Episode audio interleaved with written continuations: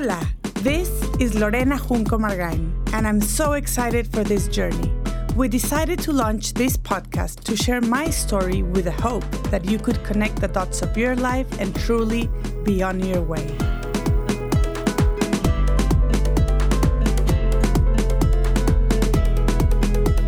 On On My Way, Lorena sits down with longtime friend and loving mother, Marisa Garcia, who shares her experience of feeling pressured to have children, uphold an identity as a good mother, and how this has affected her parenting style.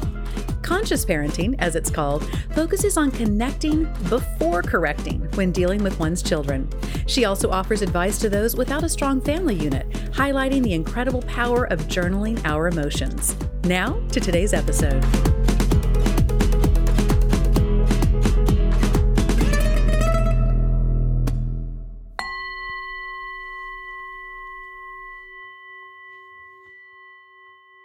Hello, my friends. Hola, mis amigos. I'm so happy to be back. Summer has been incredible. Some unexpected things, but one of the beautiful gifts that this summer has given me was reconnecting with a childhood friend. Her name is Marisa Garcia. And Marisa, welcome. Thank you for having your open heart and your open everything to us. I know we will learn a lot from you, and I will learn a lot from you. And I know there's no coincidences. We were meant to be in the same spot. And as I told Casey, my producer, can you wing it? And he says, we always can. So thank you also for your flexibility. And I am feeling a little bit nervous because this is not a usual context on how we do it. But I think since we've known each other since our childhood, this will naturally unfold. So, welcome, Marisa. And could you tell our friends listening out there a little bit about your upbringing and what is a common thread between you and I? Well, first of all, Lorena, thank you for having me. It's a gift for me. We crossed paths a couple of weeks ago and we immediately connected through your book. So I think your book came into my life in the perfect moment. And your invitation to this podcast was what my heart was looking for. So thank you. Thank you for having me. Yeah, you know, for all of our friends listening, what I sometimes forget is that life unfolds and whenever you're looking for an answer, if you're truly with open senses and open heart, you will find your angels around you. And that's how I felt when I saw you this peaceful moment, your smile. I remember even in COVID when we saw each other at the beach, you were like, and these too shall pass. And I made a mental note like, I like her energy. And then look at us we in gravitate, Austin. we gravitate toward we each do, other. We, do. do. Marisa, I can't stop smiling because we've been so many times together in our lives since we were little kids, but somehow in a parallel way. And we have very similar paths where I think that in both families, knowledge is currency. You know, we're incentivated into reading, being informed, forming your own opinions part of what I'm learning now is speaking up. And I think that we have a little bit that in common. What I'm surprised is that how many consecutive years we we've sat at the same beach next to each other watching the kids crawl and play and we never opened up and I I just want to invite everyone listening the answers are next to you if you ask someone the message that you need to to be open to is is around you. So don't feel you need to have a podcast, write a book. It's it's something that you can easily acquire by having interest in your neighbor. Maybe your neighbor was the answer to all your problems. In my in my life, that's the case. She's been amazing. She's been my everything as in pediatricians, OBGYNs, and she was a total stranger, but she inspired confidence. And you and I having all that said, somehow we were suppressing right. our. Suffering. Right, because we, we have been seeing each other every summer. This summer, I read your book and I could go back and remember those summers when you were suffering. But Lorena, I didn't know you were suffering.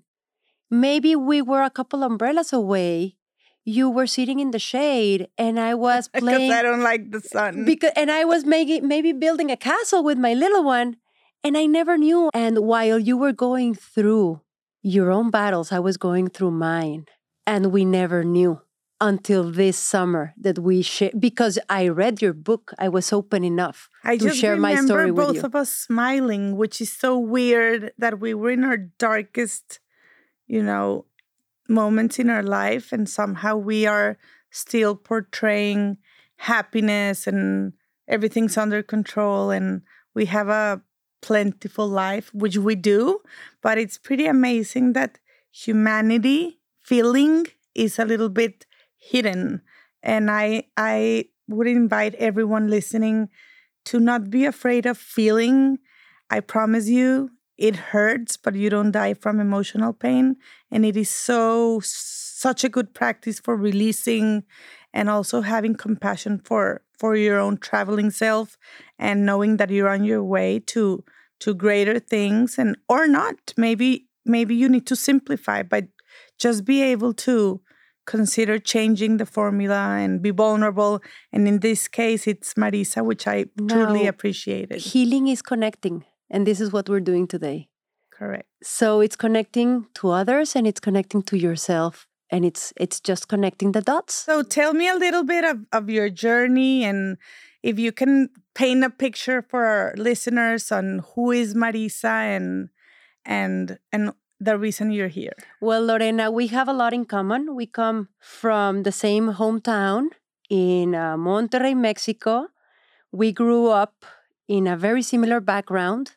So our family has known each other for many, many years. I come from a high achieving family. I cannot say that something went wrong in my childhood. I had every everything that anybody could ask for. I had loving parents. I had an education. I didn't suffer from anybody being violent to me.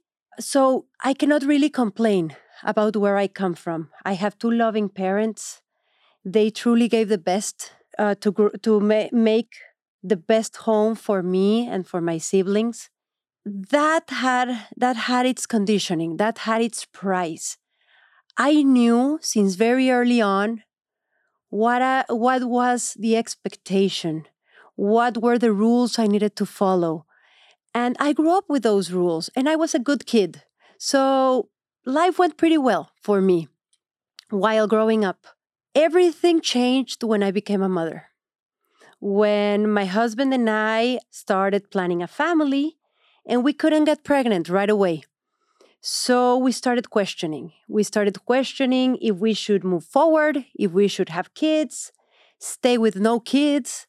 And for me, it was never an option. I felt that if I didn't have kids, I was a failure.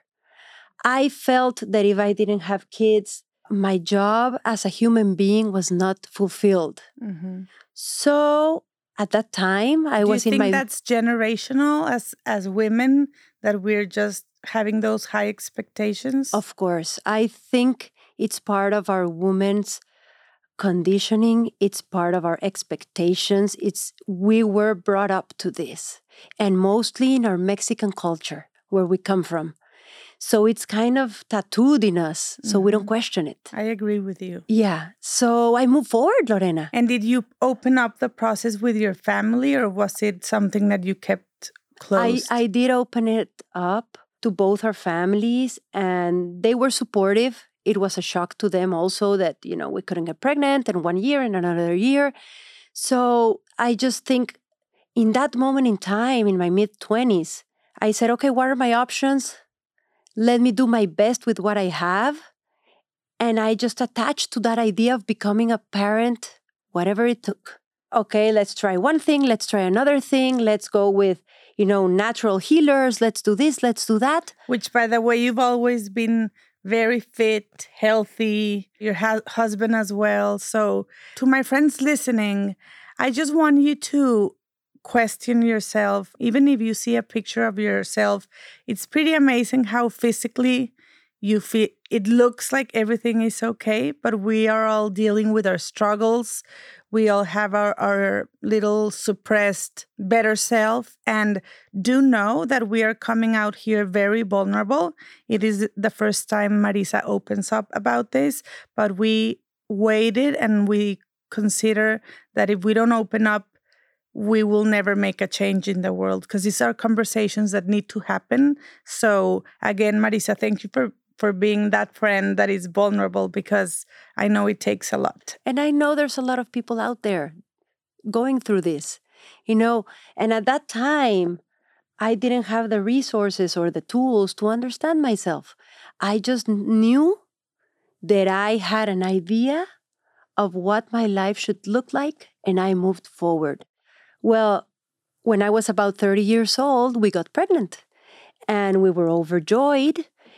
I had the perfect pregnancy, and I thought that if I had the perfect pregnancy, eating the best foods, taking care of myself, that was my way of having a perfect baby and compensating for what we went through. So, yes, we had a beautiful baby girl. She's beautiful by the way. She she's is. she's radiant. She she's beautiful. She was like the Gerber baby, imagine. Yeah. Sunshine. It's she's a sunshine and her eyes are beautiful. Her eyes are blue. Not my husband and myself don't have blue eyes. Mhm. So I I mean she was my golden child since the beginning. And what happened? I did my best to just give her what I thought was the best for her. But it was overboard. It was over controlling. I think I was too anxious at the time. Could you give us an example and how does that An example would be she never had a Gerber. Got it. Because you were like, uh, I'm gonna. I'm going to cook myself. Yes. Because that is better than processed food. Correct. So from breast milk, she got into Gerber. And when I was exhausted and I said, okay, no more breast milk because mommy is getting, you know, too exhausted, I felt shame of, of giving her, you know, the just the milk. The, the yeah, it's pretty amazing. I've noticed that even the way you deliver your kid, I felt like a failure when I ended up in C section. And I'm like, my mom was like, You're a mom. Doesn't matter where she came from, but we have these expectations of my body didn't perform, right? right. Perform for who or for what? But it's—I guess there are things you don't even question. And it's You very healthy to teach our kids that that they have the option. Right. And you just, you know, you don't know what's happening to you, but you're so attached to these tiny ideas of making you feel good enough. And they're tiny things. Like, I feel I'm a better mom if I cook the meals for my daughter.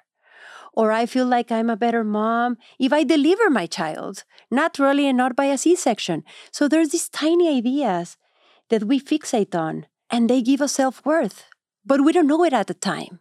So we're just projecting to the child all these tiny little things and lifestyles that are just giving us a sense of self worth. Yeah, so yeah, I assume it was not a fear-based decision. In your mind, you were doing a conscious, intelligent, overthought. overthought decision. parenting. Uh-huh. But what happened? My daughter, when she turned two, she was reflecting a lot of anxiety. I was pregnant at the time with my second child, which we didn't have trouble conceiving. His pregnancy, you know, was perfect. But I was fearful, you know, of my pregnancy and taking care of myself and running around with a toddler. And she started expressing a lot of anxiety, a lot of tantrums, a lot of meltdowns. She was not too happy with my pregnancy, and she was not too happy when the baby arrived. So, in that moment in time, my sense of control just crumbled. And I didn't feel I was the perfect mom anymore. Why? Because I started, you know, seeing ways of disciplining my child, seeing ways of regu- making her regulate and be according to my plan. She was not following my plan anymore. Can you go a little bit deeper in how talking about this is equivalent to going to a therapist? Is it or not? It is. I think you make sense of everything. You go back in time and you start to understand where you were at in that moment in time. What were your struggles? What were your inner battles? What were you dealing with? And in that time, you didn't understand why. And it was not nice. And nobody wants to suffer. And nobody wants to be in a dark place. but we all are in some moment in time. That is called life. Yes. And uh, I strongly, I strongly believe we are spiritual beings living a human experience. So, whatever experience you're going through, whatever, it's part of your spiritual growth and you will understand it with time. But this has taken me, this has taken me a journey. And I think that the first step is truly trusting the first step and take it one step at a time and it'll just unfold, right? right. We cannot have a full map ahead of us and life has its twists and turns. But um, I was recently reading, um, I've been going very deeply into the topic of death and how you can actually live death the way you planned because it's all about the experience. So, no matter how you die, mm-hmm. the experience can be a controlled one. So, taking that a little bit more grounded, it's we can have surprises or bad happenings. Like I had my medical malpractice, which I write on the book. But the way I decided to experience it was bringing a better side of me versus mm-hmm. the other side. And sometimes I'm like, was this luck that I was able to be open and or why why did this come from me? And and that's when I truly believe that everything is a muscle. You the muscle of forgiveness, of love, of not being hard on yourself, on flexibility. And if you're working constantly that better side of you, then it just comes out naturally. Like right. good deeds come naturally. I, I wish I had learned that a long time ago because a lot of fear would have been erased and maybe I would have taken different decisions. But you were not ready. I was not You were ready. not open. You needed to go through that. To learn. Yes, now you're ready. And it's beautiful. It's also kind of poetic to see wow, it was life happening for me. Not to you. Not to you. I agree. I and, love and that. Yes. I love that. And and when you see it as that, it's here to serve you and to bring a better side of you to grow from this. I think it just totally changes your experience. Totally. You're not a victim anymore. You're empowered, but but what happens to you just makes you shine, makes you go deep inside, just makes you question everything. How did your path start? How did you hear about Dr. Shefali? Because I know she's a big influence in you. Why don't you tell us about your profession? Mm-hmm. And congratulations, because I know it's been a long journey. It's six years of studying, and we don't take that lightly. We, we need more Marisas in this world. But tell us about how is it that you ended up where you are right now? Well, I, I started studying conscious parenting because the traditional parenting ideas did not work for me. What is conscious parenting? Conscious parenting is a revolution to traditional parenting. Traditional parenting is the way, the typical way that our parents and grandparents were taught to raise a child. And I guess they were being a revolution to the past yes. practices, right? So, what is the main difference? The main difference is that in traditional parenting, there's a hier- hierarchy, or how do you say hierarchy? Hierarchy. The parent is above the child. The parent is more important what he thinks, what he feels, whatever he needs and wants has to be followed, is never questioned. And the child is supposed to follow. So, what happens? The feelings, the needs of the child are not taken into account. Or I guess there's a way to balance being a good leader because you have more years of understanding than than your kid. Yes. So you say I'm the wise one, I'm the old one. I know better, better what you need. So child, you just need to follow. What happens in conscious parenting? Yes, you have a story. Yes, you're wiser. Yes, you know.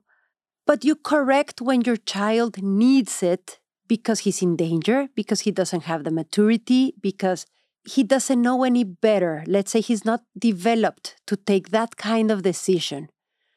But a lot of things are taken into consideration. You first connect before you correct. You first try to see who is your child? What does your child need in that moment? And not make it about yourself. Yes, you know, I remember uh, the first time I took Lore to kindergarten. um, at her school, they told me this is not a traditional school. Mm-hmm. The kid does not come with an empty backpack and you pull all the material inside her backpack and then send her to the world. What we do here is let me understand what what the backpack has. So if she has apples and flowers, well, maybe that's her artistic, you know, humanistic side. But if he's full of trucks and cars, and that speaks a lot about the kid. And I love that approach. That is And it- conscious parenting. Uh huh. And it changed my way of parenting without knowing that, like, I'm like, okay, so Lore was born with this in her backpack. Patty was born with, and you totally understand it's not your responsibility to be the source of everything. Now, what happened to me, Lorena? I had such big conditioning coming from my family of origin that I didn't have personal space to open my child's backpack. I already had the plan set up for them. Is that normally how you are in life? Like you plan ahead, you. I think that comes from my childhood, which we mm-hmm. will talk about later. I think that is how I have survived my anxiety. Mhm. trying to con- have everything controlled, under control, gives me a sense that everything will be okay. So when you're parenting, that's the time in life that nothing's under control, really. You want to think it's an illusion to think that you're under control because they can just go out to the park and have an accident, you know? But you want to feel that you're in control. So then you start making all these little tiny things to control their lives. And what happened when my child was two, she was not okay with it. You know, she was tantruming, she was shouting, she was having meltdowns, and I couldn't do anything about it. What happened? Since I felt more anxious now, I got more rigid. She was it. triggering my anxiety, my original anxiety even more. So I got more rigid and I couldn't have internal space to uncover who are you? What do you need right now? And was your husband on board, or, or was he? Did he know he had to unpack the goodies in the back? I think he was in the same mindset that I was at mm-hmm. that time. I think we- it we might have be evolved a- together. a generational thing. Yes, that's what we knew. And that was how we were brought up. I never gave a problem to my parents. I followed. I followed. I never gave them something to worry about. I was an A plus student. You were a high achiever. I was a high, I, I still am. yeah. So, you know, I didn't break down with that, but my child broke down. Yes. So that made me reconsider everything. If that parenting style was not working for my child, and I saw she was miserable, I was miserable, we had zero connection, you know, then I felt like a failure as a mom. So that's when, when I started thinking outside the box and learning a little bit more of different parenting styles. And Dr. Shefali's work got into my life and I got fascinated. From from then my child was 5 years old. How so? Through a book, through a conference? I started studying through a she has an online one-year course called The Awakened Heart. Beautiful. And that totally, you know, all of my belief systems got into questioning. And I started working on my belief system first in order to give myself some personal space to get to know who my children were. That's beautiful. Yes. And as a high achiever, it's been six years now. yes. So, from what I'm understanding, life was still following the script that you had planned. You have a beautiful daughter, healthy daughter, golden child, a girl, which I imagine that must be very joyful. And then baby number two. Was that a, a big trigger? Tell me more about that. Baby a trigger number in you or in whom? in the whole family dynamic. Why? Because I I had learned to manage one child and she and I were okay together, but then when baby 2 arrived, she was not okay anymore and she started acting out. And her acting out got me so uncomfortable. I didn't feel like I could manage anything anymore, like I liked to manage it. So what happened? My daughter was tantruming. My baby was maybe he needed to be fed, and I was crying too. Yeah. I was an, another child in the room. You know, I'm having a a flashback I've never told you, but I remember being in my misery on on my balcony. Look, I'm just always healed by water, and I would see you at the very end of the island meditating. You, You would be doing your yoga, and I never knew you were going through hell. I had no idea. I was just seeing the enlightened friend, and I was a depressed, you know, super sad. So, to everyone listening, what you see is not necessarily what you get. All, a lot of us are in fear, we're suffering, we're going through hardships. Never hesitate to see the other side of it. Why is she doing it? Why is she getting isolated? Why why does she go to that side? Maybe I could have sat next to you and ask versus 4 years later Yes, I was trying to ground myself. you were and not, now I see it. Mhm. But then what I saw was Marisa is super athletic and she's very good at yoga poses. so you That- saw the exterior part. That's the only thing I saw. because and, and I- that doesn't mean you're not hurting. I relaxed through meditation and sports. So I was grounding myself. As you do art, yes. I could see you doing art, Mhm. But you were seeing me maybe working out. Yeah. I was painting watching you. Yeah. And I would be thing. like, that's why you're not thin. yeah, if I were down there doing that, you know, we're always we always the the cursed one or yeah, the, because we make it about ourselves. And that's ego actually. Yeah, of course. I mean, you made it about yourself and maybe triggered you what you were going through at the moment. Totally. And I was going through my own misery, trying to ground myself the only way I know how to do it, being in the outdoors. Mm, yes. That's how I ground myself in the outdoors, sweating. And the beauty, I mean, this is of my daughter doesn't like to sweat. She's an artist, Yeah. and I am an outdoor girl. I don't like it either. And you know that it's the the elements, the water element, the the heat. So my second daughter, she's a sun. She she can be like almost down to nothing and she's happy. If I layer her up, she'll be super feisty. So I regulate her temper Uh huh. through the elements. Oh, Uh-huh. And I'm very watery, so I know being next to a body of water is is my happy place. It truly is. But if I'm under the the sun, I burn out. Wow. Versus you feed from it, I feel and it's from it. totally I it. constitution. Yeah. Actually, in the in the hardest moments of my life, it's when I've become fitter Mm. because that's how I regulate at that moment. So, you know, we all have our ways. The thing is, find it, find it and look at. And find it and being constructive because mine was eating.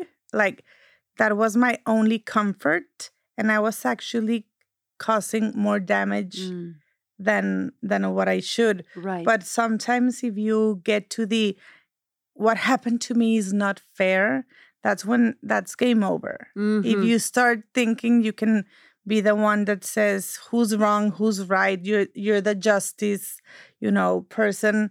And I started noticing that a little bit too late, but I I noticed that I was only harming myself. It was not a a good in an unconscious way. in an unconscious way. Right. You never you, you never want to harm yourself. It's just how you are coping with life at the moment. Totally. So, what is amazing is, and I've learned from Renu, is that even on the way how you speak, it tells you what you need or what what is in excess. So, for example, I will always say, "I feel like I'm drowning," hmm and if you listen to this, Marisa is saying, "I needed to be grounded."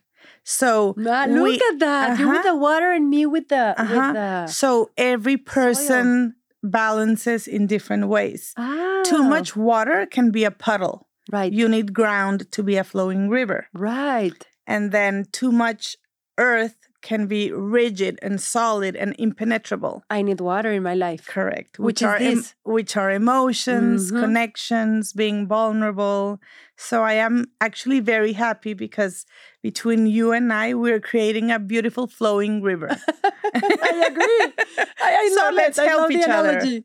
Right. And in that time, when I was doing my art, watching her through the window, doing her yoga position, I was drowning in my own little cup of water. You know, Mhm. it's and people don't notice it. I, I didn't know. I never knew, Lorena. Not even some of my family members. They were like, "You never told us," and I, I do feel I told them, but I would be smiling hmm and dressing pretty, so it was not consistent. Right.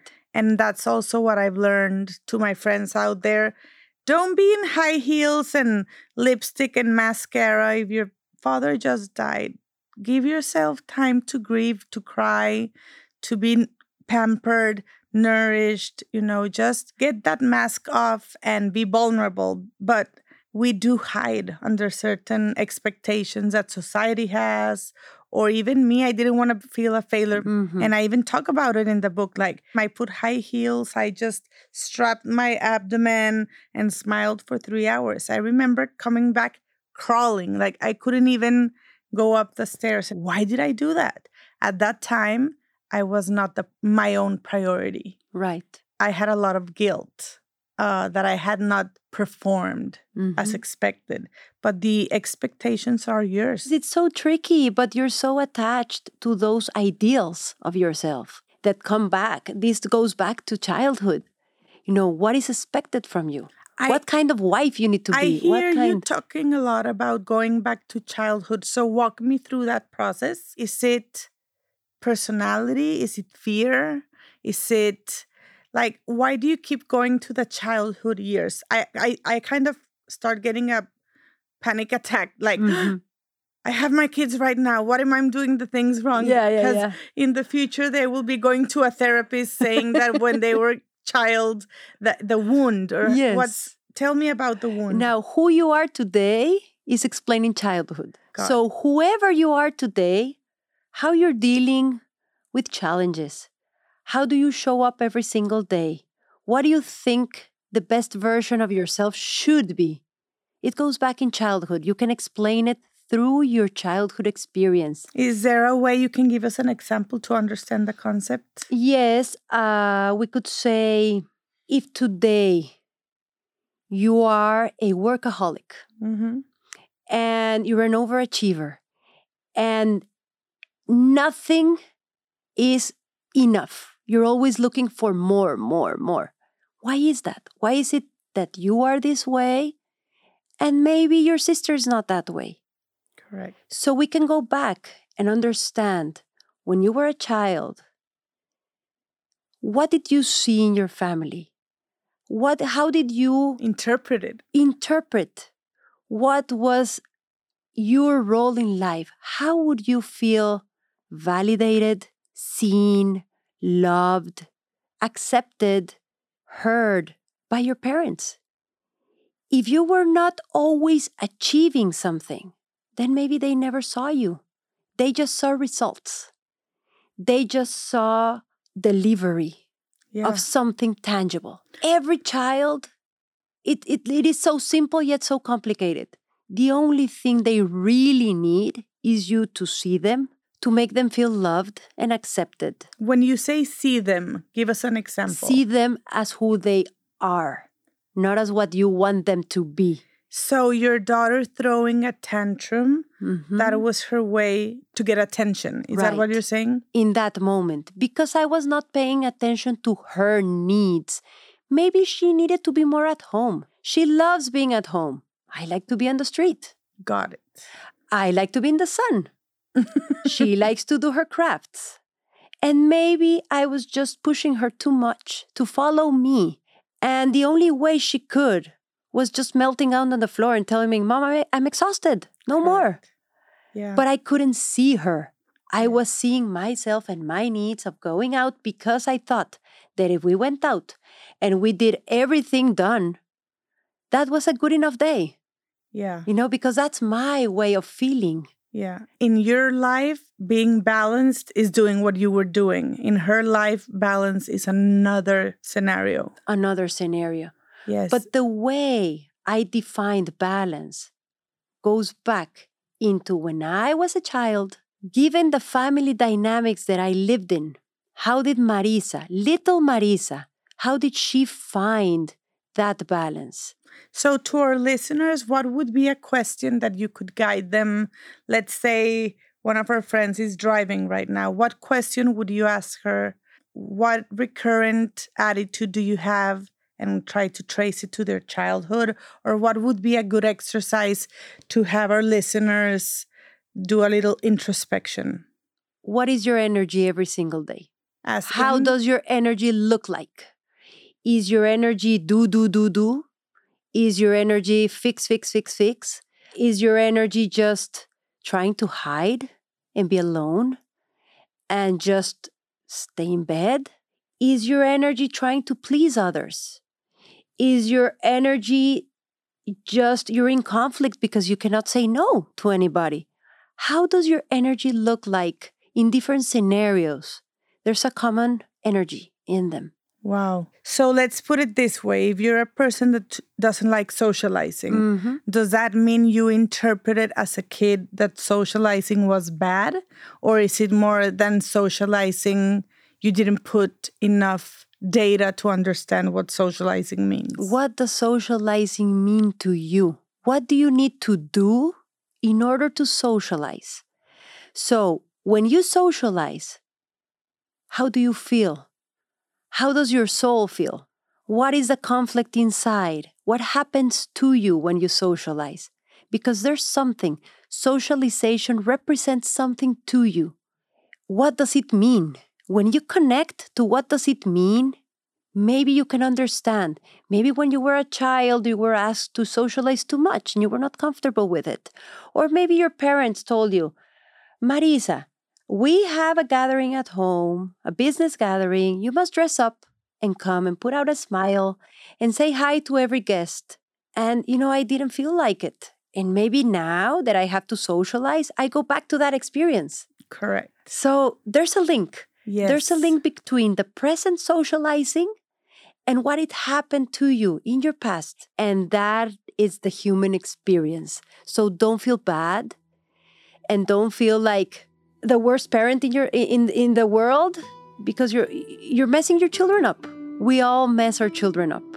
And we were messed up too. It's pretty hard to accept that. It is. It is very hard. It is, but it is our journey to discover who we are And the gifts behind and the gifts behind them because that messing up has brought you today to who you are. And your messing up is opening your eyes as a parent. So don't be too hard on yourself. You did the best you could given the circumstances. And even if you're not a parent, I think this applies.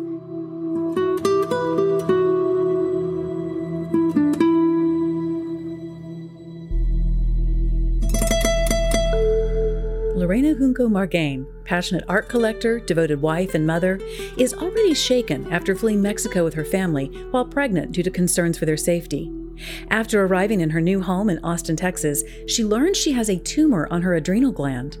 Although not life threatening, the condition is serious and requires surgery right away. Having long experienced unexplained symptoms of dizziness and lethargy that neither medications nor holistic or Ayurvedic treatments have helped, she embraces the news with tears of relief. With a simple surgery, she can regain her strength and joyful spirit.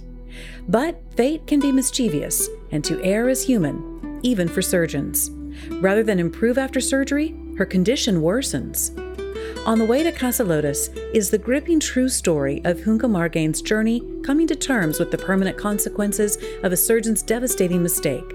Mindful that even good people make errors and that vengeance such as legal action would not mend her broken body or soul, she chooses instead to embark on a quest for peace and healing, beginning by seeking space in her heart to forgive. You can get your copy of On the Way to Casa Lotus on Amazon or at lorenajuncomargain.com.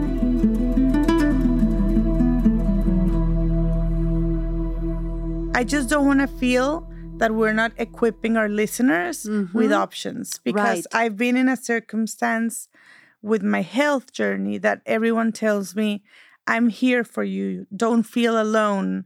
But I am alone. you are alone at the at and the thank you for fearing, but that doesn't solve anything.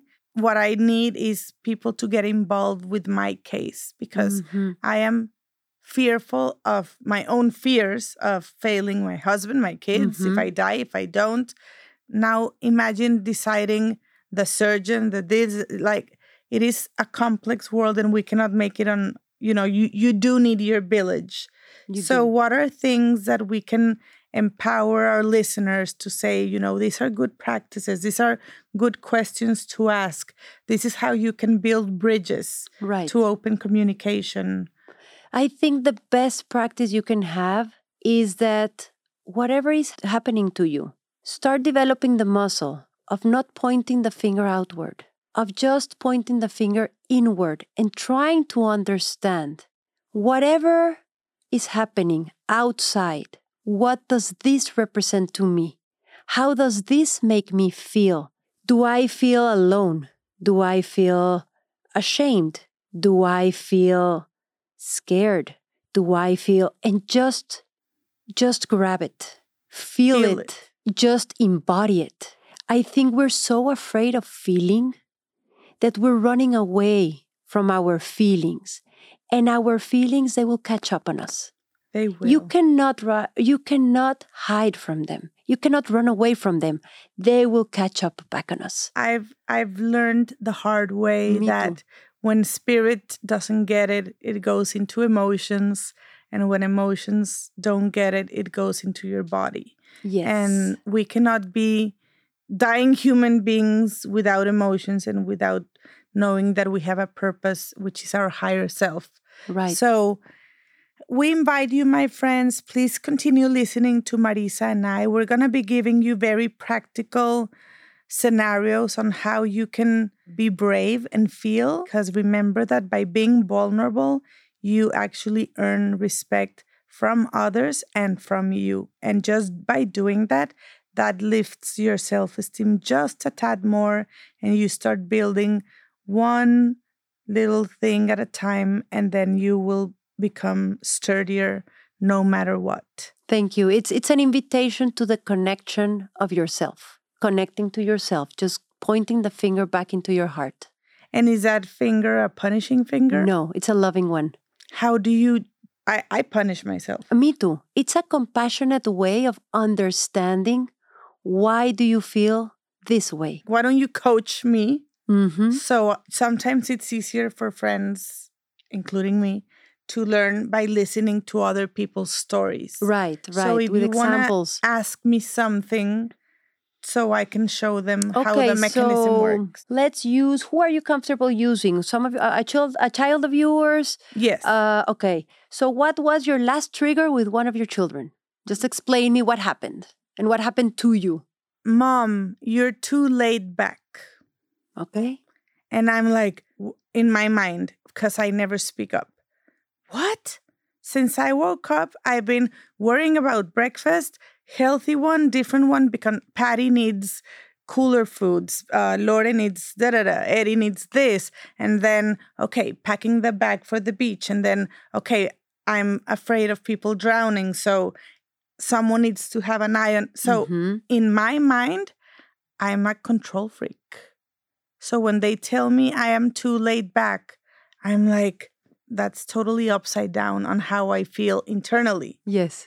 And I've gotten it a lot that I flow and that I'm at peace, but that doesn't correlate with how I'm feeling inside. Right. So that's an example. And when she says, Mom, you're too laid back, how do you feel? As if I'm being irresponsible. Okay. As if you don't care. No, as as in everyone is so involved and you're like too laid back.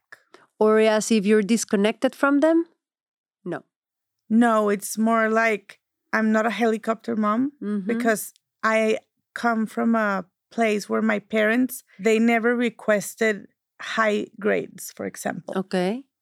But we were all star students. We won all the awards, all the and it came from us. I think it was since my family, my parents are a very well respected family and they're known for their knowledge. I just thought it was what you did. Mhm. Like I never even contemplated failing th- something, and my parents would never even ask for grades. Period. And if I flunked something, my mom was like, don't worry, you'll get it the next time. Mhm. So that worked for me. yeah. So I tell my kids, like, Mom, did you see my grades? I did. Congratulations. But I gotta be, It's okay. oh, my darling, that's fine. You're too laid back. That's when she gets the reaction. Yes, you're And- too laid back, mom. Like what's like, you should on? care and tell me, like, you need pl- A plus. And- then and, I'm like, but you don't. you are triggering the child. yes. Then it goes the other way around. So what for your child, mom being laid back, what does it represent? That I don't see her. That you don't care, that you don't see her, that you should be more on top of her grades like other moms. So your child, she thinks her definition of love is that if you're on top of her grades, that means you love her. So that means I should give her more of that. No, just explain to her. What does this mean to you? I love you. I think you did your best and this is perfect. But why do you f- why do you feel that way? I think that if I'm not, not on top of your grades, I'm not being too pushy on you and I'm respecting you and, And- I'm and- honoring your effort. And my intention is I love you no matter what. right. I don't need straight A's because I'm so proud of you. No you're matter coming what. you're coming from a loving way of expressing yourself, but she's not getting it. So she's triggered by you being laid back. Yeah, I'm basically not speaking her language, her Right, love language. Right. You're basically not speaking her love language and she's just uh, reflecting that back to you. But she doesn't know what it is about. You're the adult and you know you can go deeper and see, okay, why is she bothered by this? So, in a way, we need to connect to the other one. You're connecting to your child and seeing, okay, she wants to be seen. She wants to be heard. She wants me to acknowledge, or maybe she wants more of me. She wants to be more, mom to be more intense with her. Or more rigid, maybe. Because it, but being rigid is not your way. So it will not come natural to you. No, it would actually be like violent to me because rigidity is not something I have. I remember, this brings me back to my childhood. I remember wanting my mom to sit down and do projects with me, but that was not my mom's style. She was totally confident that I could do it by myself, even though the figurine was falling off and, you know, the handwriting was not perfect. But I wanted my chi- my mom to be there because I saw friends that their moms sat down and did the You project. compare to your Yes. neighbors. So Marisa, at 12 years old, felt that she had, you know, my mom needed to be there. Maybe she didn't love me as much because she didn't do the project with me as my friend. But that was the loving way of my mom telling me, I trust you. Yeah, and I think right now we're focusing on like very happy problems because there's deeper problems in the world. You, as a certified coach, how can you tell a kid you were abused and turned that into love? Like, I don't see how that can be transmitted into, oh, it was a mother, it was a father. Like, how do you make them come to peace with what happened? Does it apply in, in the same way? Or, for example, if the mom was abused as a N- child, No. no.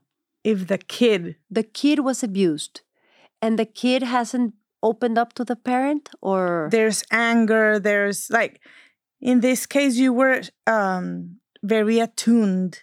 So you knew your daughter was um, asking for attention. There are many barrios, you know, Mhm, and, and mhm. lower income places where they leave them at daycares or with the neighbors. And sadly, things happen. Mhm. How would you invite to our listeners that don't have a strong family unit and that they don't have belonging and that they've been abused in some way or discriminated in another way?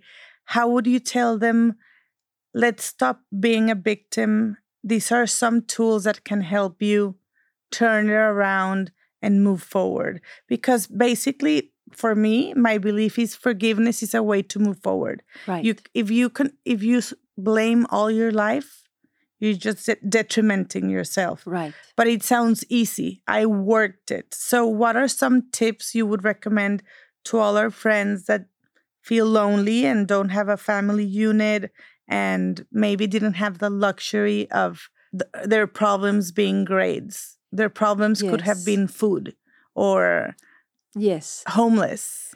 The biggest trauma is going through your experience by yourself. That is the biggest trauma. The biggest trauma is not having anybody around for you to cry, to hug you when that happened. It's more traumatic to go through it by yourself than maybe the situation, than maybe the the raping. The raping was traumatic, and that by itself. But the whole experience of living it in silence is a trauma. God. So, what can I tell you? Being vulnerable. Whatever is happening, don't leave it by yourself. Share it. Look for people around you. Look for counseling.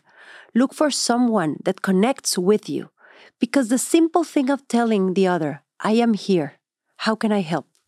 Or just, I'm going to give you a hug. Or just you being able to recognize and articulate what happened.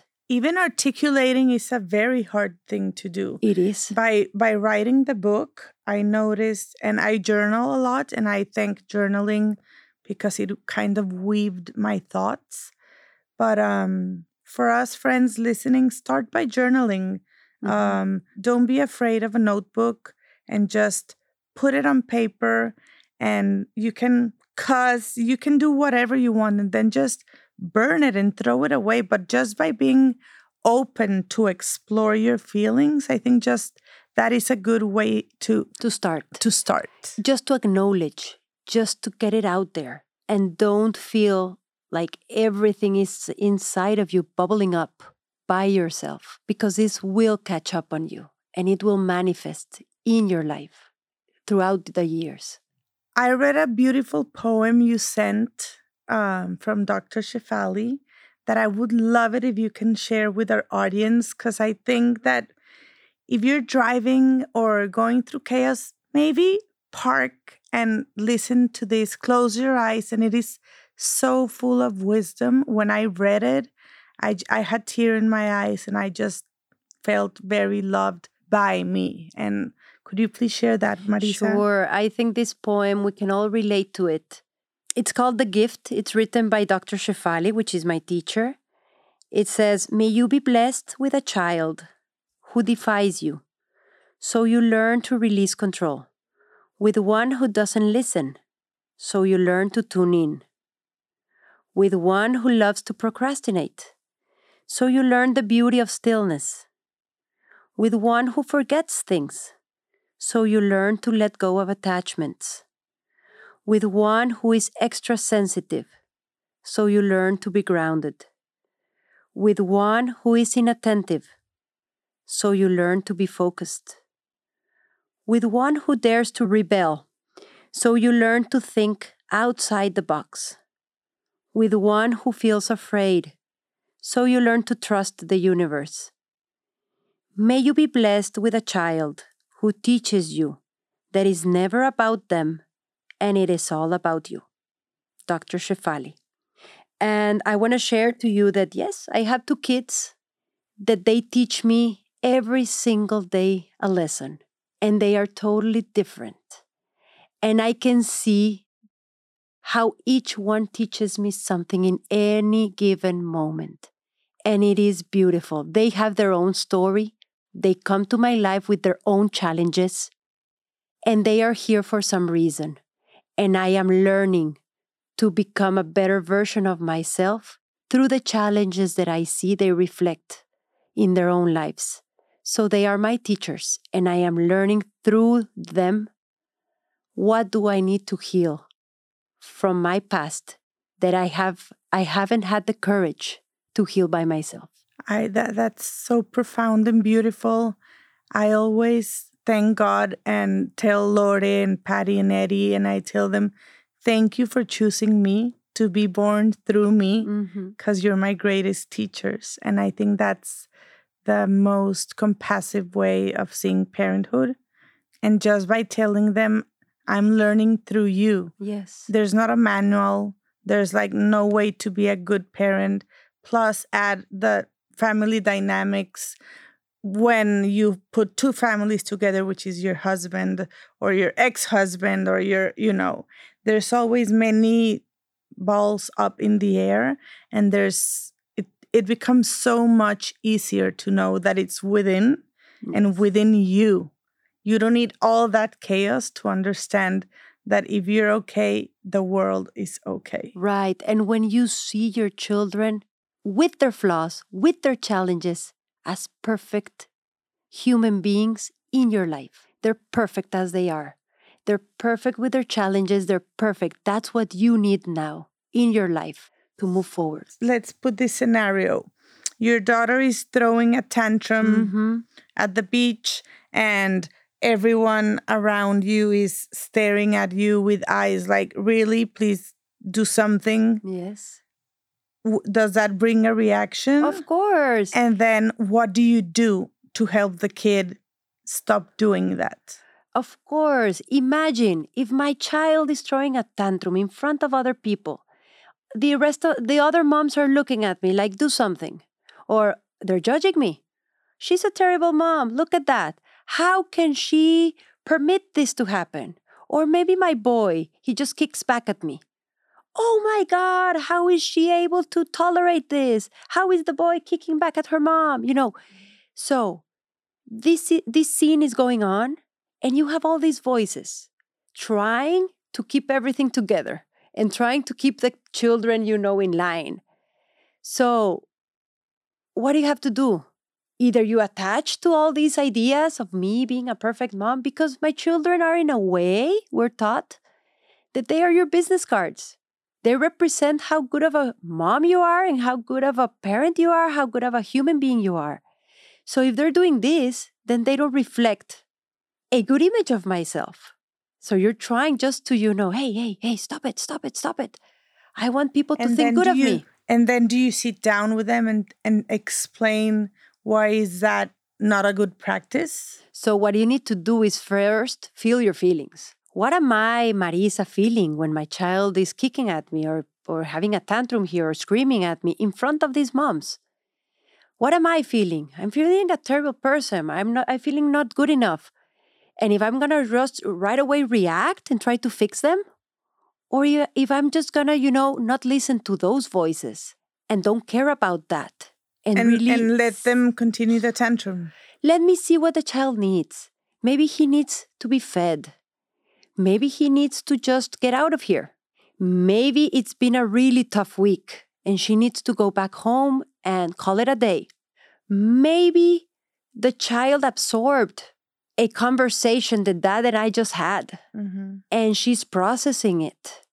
Maybe you need to tap into yourself. you're basically going back to nothing is personal right they're they're doing their thing but you're reacting to your own thing but it has nothing to do with you Yes. I mean, the child is processing whatever they are going through, and you are processing your own things too. do you just kneel down and talk into their eyes or and uh, I, I mean, the, the most simple thing is just to breathe and say, okay, if I start screaming too, and I'm going to scream harder, and maybe I'm going to pinch him, and maybe I'm going to, I'm going to be the other child here. you know, I'm the other child, but I'm stronger. And I'm going to win this because I'm taller, I'm stronger, and I'm going to just get him Suppress. suppress him. And no what you what the child really needs is a parent there. What does the child really need is for you to just release all those expectations of what the other people will think of how you feel. You will deal with what you're feeling as a parent later. Where does discipline come in? Discipline comes in there is discipline in conscious parenting don't get me wrong okay there are limits, but you know that the limits are serving the child's highest purpose. What does this mean? Your child needs to learn a lesson about respecting others because that is serving your child's highest purpose. If he doesn't know to respect others, he's going to suffer his whole life and he will learn it the hard way sooner or later. Something will happen and you need to give that lesson. That is you coming in as a parent and telling the child, you know, this is not right. You cannot just hit your teacher. You Mhm. cannot be in the classroom and hitting a classmate. You need to respect their body, their language. Talk to talk to your teacher. Talk to me about it. Let's let's work on it. So you discipline the child if the child is hitting. You tell you talk to him and then you need to understand why did he hit? Because that something happened that made the child hit. So in a way, you're trying to teach your child boundaries with the others, which are healthy for everybody, self control, soothing. You need to discipline your children when they need it. To all my listeners, please know that I'm a little confused, the same as you are. Just hang in there. Let's be vulnerable and be open to feel. Some of Marisa's comments will generate some reactions. I personally, I am trying to not give life lessons and I want to be open to what she is here to teach me. So remember that worst case scenario, you already are who you are. But if you are in the search of understanding, of going deeper, consider this way of seeing life where you can become owner of your experiences versus the victim of what happened to you. So, Marisa, I think that the poem you just told us basically wraps up the essence of conscious parenting, which is may you be blessed with a child who defies you. It doesn't mean I want a hard life for you. It means if if that happens, you will be equipped with a spiritual and emotional tools to say this is not personal. This is about me and I need to work on it so I can be a better person. Right. So your kids are just your teachers. You are trying, Lorena, to be the antidote of what your child is living. So, if your child is asking you, let's say, which one which one resonates with you of that poem? So it resonates with me. I consider myself the one that left, right? That didn't left the pack. Mhm. And that is a big thing, a chip on my shoulder. Mhm. And I consistently do exercises on I did not leave them. I am very present. I know them. I love them. They know they are loved. And I need to understand that if they don't feel loved, that's not my responsibility. I just need to know that I love and feel loved. But I think that that applies in so many ways from a teenager going through a heartbroken, you know, high school sweetheart situation. And I think being conscious is coming back to that. It's like, it doesn't mean it won't hurt. It doesn't mean this is a perfect method. It is just a tool to help you move forward Move forward in your life. in your life and understand and kind of compartmentalize things and say, this is what I experience, but it doesn't mean anything about me Right. because I'm stronger than that and I will go to the next level. So it's kind of a challenge from what It I hear. is. And and and maybe you can see it as I am ready to face this. My friends, I think this is a perfect way to close. I am ready to do this. So please follow us in the next episode. Marisa will guide us step by step. Pick a topic, whatever you're going through that day, and we will ask the questions and we'll give you some seconds to think about it and just be brave, feel, and as I always say, you will never die from emotional pain. I've been there, I've done that. I thought I was gonna have a heart attack because I was so sad. And I'm still alive and I'm recording with my childhood friend Marisa. Remember, we are all on our way. We're here to learn together, to open up, and never hesitate to reach out. We're here to sum and to become a stronger village where love prevails. Thank you so much and see you next episode with Marisa Garcia. Marisa, thank, Thank you you. so much. Thank you, Lorena. Thank you.